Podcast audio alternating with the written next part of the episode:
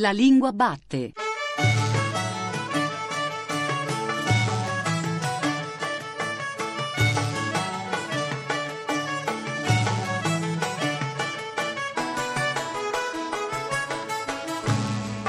Buongiorno, buongiorno da Giuseppe Antonelli e benvenuti e benvenute all'ascolto della Lingua Batte, il programma di Radio 3 tutto dedicato alla lingua italiana. Oggi ci aspetta un lungo viaggio, un lungo viaggio attraverso le parole, attraverso le parole che raccontano i viaggi. Oggi, infatti, parliamo di reportage narrativi.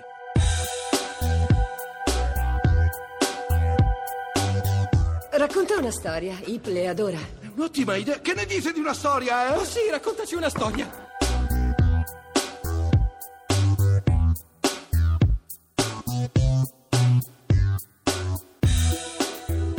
Daniele Rielli, già noto con lo pseudonimo di Kit Donar, collabora con diverse testate, tra cui il Venerdì di Repubblica e il Magazine del Sole 24 Ore. I libri che ha scritto finora sono Quitali, in cui ha raccolto per l'edizione indiana una serie di reportage, poi nel 2015 il suo primo romanzo pubblicato da Bompiani, Lascia stare la gallina, e lo scorso anno, per i tipi di Adelphi, stavolta, Storie dal mondo nuovo. Anche in questo caso 10 pezzi di giornalismo narrativo. Allora, Rielli, la prima domanda è questa. In un'epoca in cui ormai tutto è o sembra essere narrazione, a trionfare è la cosiddetta post-verità. Quale rimane, se rimane, sempre che rimanga, lo specifico del giornalismo narrativo? Ma è la classica domanda da un milione di dollari, nel senso che... che noi non possiamo darle comunque, però esatto. ci appelliamo alla sua generosità.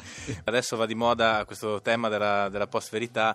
La verità non è mai stata assoluta, è sempre stato un costrutto sociale. Abbiamo un'opinione pubblica che grazie, eh, diciamo grazie, fra virgolette, a internet, a, a questa costruzione della della, verità pubblica, del dibattito pubblico, partecipano più o meno tutti, no? e quindi il concetto è più in crisi che in passato. Quello che mi interessa quando io racconto una storia, un tema, una piccola realtà, un gruppo di persone, una singola persona, è ehm, questa sorta di etica del racconto per cui si rispetta quello che si è visto, si rispetta la fiducia che hanno dato le persone senza per questo trasformare l'articolo, il reportage in, un, in un'apologia de, della persona di cui stiamo parlando ovviamente. Cercare di trovare quello che è interessante per sé, quindi per l'autore, per chi leggerà quella storia e non ledere la fiducia che la persona ci ha dato prendoci la porta di casa o dandoci accesso ai segreti della, della sua vita pubblica e spesso talvolta anche, anche personale. In tutto questo però Rielli si inserisce il tono, lo stile, il come sono raccontate queste interviste, queste esperienze, queste mm, sue forme di racconto, perché anche nella quarta di copertina del suo ultimo libro si insiste proprio su questo aspetto, importa come Rielli ne racconta ogni volta un angolo diverso. Ecco, Qual è questo come? Riesce a definire il come rende poi divertenti, interessanti, brillanti i suoi reportage? Allora, innanzitutto in questo libro ci sono dieci storie diverse, dieci temi molto distanti eh, uno con l'altro. Ad esempio, eh, in uno vado a questa, mh, mm, chiamiamola gara, anche se, insomma, se, se è un po' una semplificazione di start-up eh, che si svolgeva a Londra, organizzata da un, una grossa testata digitale, e loro fanno questo evento che si chiama TechCrunch Disrupt. E io sono andato lì e ho raccontato un argomento che mi interessa molto, che studio da molto tempo, che è appunto la questione delle start-up e il ruolo crescente nella nostra società dell'innovazione tecnologica. Poi invece ci sono storie totalmente diverse, come l'incontro che ho avuto con Frank Serpico, che è diciamo un po' un grande spartiacque detto di questo libro, perché sopra una certa età è una pop star che tutti mi dicono: Ma hai, hai, hai parlato con, con, Serpico sotto, nessuno sa chi è. Categoria... Lo spartiacque è il film con Al Pacino, esatto. ovviamente. È un poliziotto no, del Dipartimento di New York che diede inizio diciamo, a un grande scandalo sulla corruzione, perché lui era uno dei pochissimi, forse l'unico che in un determinato periodo storico non prendeva le mazzette, che, che tutti allora prendevano, e quindi diciamo un eroe di un'epoca eh, molto, molto specifica. Due temi totalmente diversi e io li racconto quindi in, in due modi appunto molto, molto diversi fra di loro, perché è un personaggio molto strabordante, direi quasi estremo, come Serpico, che è una persona che tipo, lui è nato e cresciuto in America, ma da genitori campani, quindi quando vuole sottolineare qualcosa che ha detto la dice in dialetto, oppure ti cita delle terzine di Dante che secondo lui c'entrano con quello che sta dicendo, quindi anche molto divertente, molto fuori dagli schemi della, mm, anche se vogliamo, del politically correct anglosassone. No? Per quanto mi riguarda, in, in, casi come questi, ehm, l'attività principale è reggere il microfono e cercare di vedere, di raccogliere tutto quello eh, che accade da, davanti a me, quindi non solo le parole, i gesti, insomma, e, e gli atteggiamenti e, e, cercare di riportarli più fedelmente possibile, no? perché il, il, personaggio di per sé è già uno show. In altri casi, appunto, invece c'è, c'è, più, c'è più margine perché c'è un grado di introspezione maggiore, ci sono delle cose che sembrano andare in una direzione, poi in realtà se guardi bene sono esatto contrario, allora in quel caso il narratore ha più libertà, può esporsi anche un po' di più e, e usare questa sua esposizione per mettere in luce delle cose che altrimenti non, non si noterebbero. Ecco. Lei dice basta reggere il microfono, però ricordo un'intervista di Sandro Veronesi a Totò Schillaci all'epoca capocannoniere dei campionati mondiali di calcio del 1990, sempre per i più giovani che stessero in questo momento all'ascolto, in cui Veronesi si poneva all'inizio del, del pezzo giornalistico proprio il problema quasi morale. Ecco, torniamo a, all'etica. E diceva, come faccio? Riporto letteralmente il modo di parlare di Schillaci, che era sostanzialmente incomprensibile nella sua frammentarietà sintattica e confusione testuale, oppure cerco di dargli un po' di dignità sia per il rettore sia anche per il bene di Schillaci. Intendo dire, Rielli, la mediazione comunque è forte, non a caso parliamo di giornalismo narrativo, la lingua di chi racconta domina comunque quella dei personaggi e delle cose narrate. Infatti io da questo punto di vista, cioè per il, il dilemma di Veronesi, chiamiamolo così, tenderei a schierarmi per la fazione diciamo, che cerca di riportare eh, proprio la lingua originale della persona che parla, entro certi limiti ovviamente, perché poi uh, questo magari è più fattibile quando stiamo lavorando in Italia che non eh, all'estero. Ad esempio, proprio il caso di Serpico è uno che inserisce, oltre alle cose che dicevo prima, anche delle gag dove parla in, uh, in americano, però con l'accento degli ebrei ortodossi di Brooklyn, eh, oppure per dire altre cose invece con l'accento dei stati del sud. Io questa cosa la riporto, ovviamente non riporto il fonema, diciamo, tecnico, però dico appunto che parla con quell'accento. Però, ad esempio, quando invece si, si viaggia in Italia, eh, che è un, paese non solo vario dal punto di vista paesaggistico, sociale, ma anche ovviamente linguistico, una delle cose più belle è spesso riuscire a riportare e a cogliere le specificità di alcune espressioni. Ad esempio, questa è una storia che non c'è nel libro perché è ancora in divenire, quindi insomma eh, non, è, non, è, ancora finita, ma mi sono occupato della malattia degli ulivi della xylella in, in, Salento per vari giornali e mi ricordo che in un caso intervistai ehm, questo agricoltore dedito al bio ed era bellissimo vedere come mischiava queste parole da assemblea con la touche a, a cose invece molto dialettali, fin troppo local, diciamo, poi a me il, il dialetto piace, quindi non, non, è in termini negativi che lo dico, però questo alternarsi no, di terminologie molto urbane, molto anche connotate in un certo senso, con invece un, il, proprio la lingua della strada o del paese, eh, era, era, molto divertente e al tempo stesso era anche molto significativo, no? quindi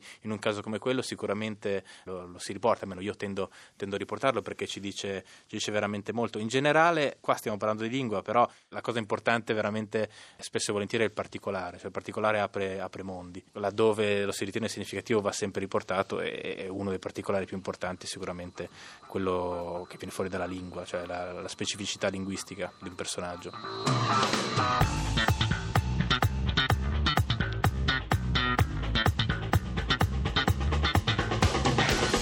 Ehi, Serpico, sai che si dice nel Bronx? Che hai sputtanato tutti davanti al gran giurì. Avanti, di che non è vero, Serpico. Non è vero. Noi sappiamo come si trattano quelli come te. Bisogna tagliartela quella sporca lingua!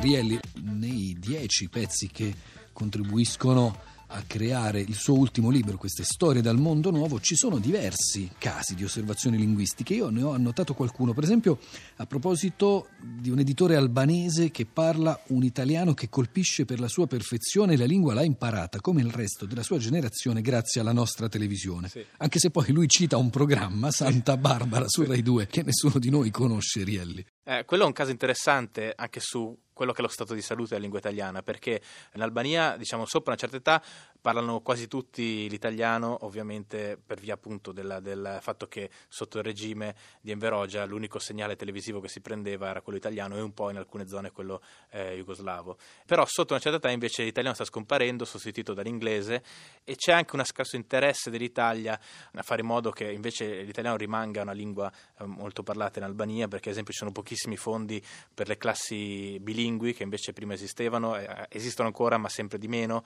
non c'è una progettualità italiana in questo senso che sarebbe importante anche dal punto di vista economico perché per tanti aspetti comunque l'Albania è quasi una regione aggiuntiva eh, d'Italia, anche se noi poi non, non ci pensiamo mai, non, non consideriamo mai. No? Però importante di una lingua è anche quanto e dove viene parlata, no? e nel caso dell'Albania è sicuramente una delle poche isole fuori dall'Italia in cui si parla italiano e questa cosa invece sta andando un po' a morire e un po' è anche colpa dell'Italia. Insomma. Il primo pezzo di questo libro di storie del mondo nuovo si intitola Il retroscena del retroscena del retroscena e si conclude proprio su un'osservazione linguistica, Rielli, perché lì il contrasto è tra la lingua privata, chiamiamola, che si usa in Parlamento da parte dei vari politici, poi a un certo punto invece si accende una telecamera e un parlamentare, una parlamentare anzi in questo caso, cambia completamente registro. E lei sì. conclude due lingue diverse e necessarie ai fatti della vita, che non si toccano minimamente. In questo caso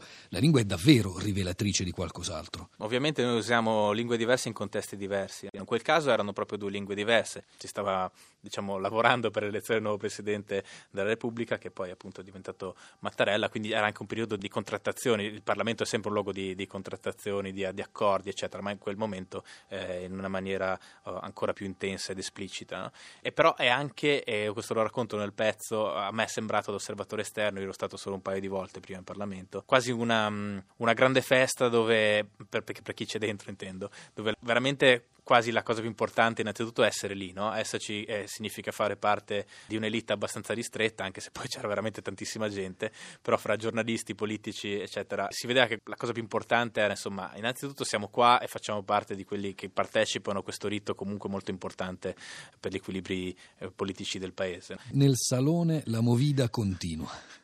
Sì, ecco, poi io ho usato anche un termine che in altre occasioni ho attaccato molto come movida, che credo faccia parte della non lingua che spesso i giornali utilizzano per raccontare i fenomeni sociali che probabilmente perché non riescono a capirli. No? Quindi questo essendo un pezzo in larga parte non solo sul Parlamento ma anche sul giornalismo parlamentare, ho usato quella cifra così anche in maniera un po' ironica e sarcastica quella parola nello specifico. No? Però ecco, la scena a cui assisto alla fine è il passaggio da questa lingua molto colloquiale, alle volte anche fin troppo se vogliamo, con cui si svolge la normale attività politica, chiamiamola così, a quella lingua invece standardizzata, finto rassicurante, in cui si condensano i mm, messaggi politici per il TG delle 20, ad esempio. No?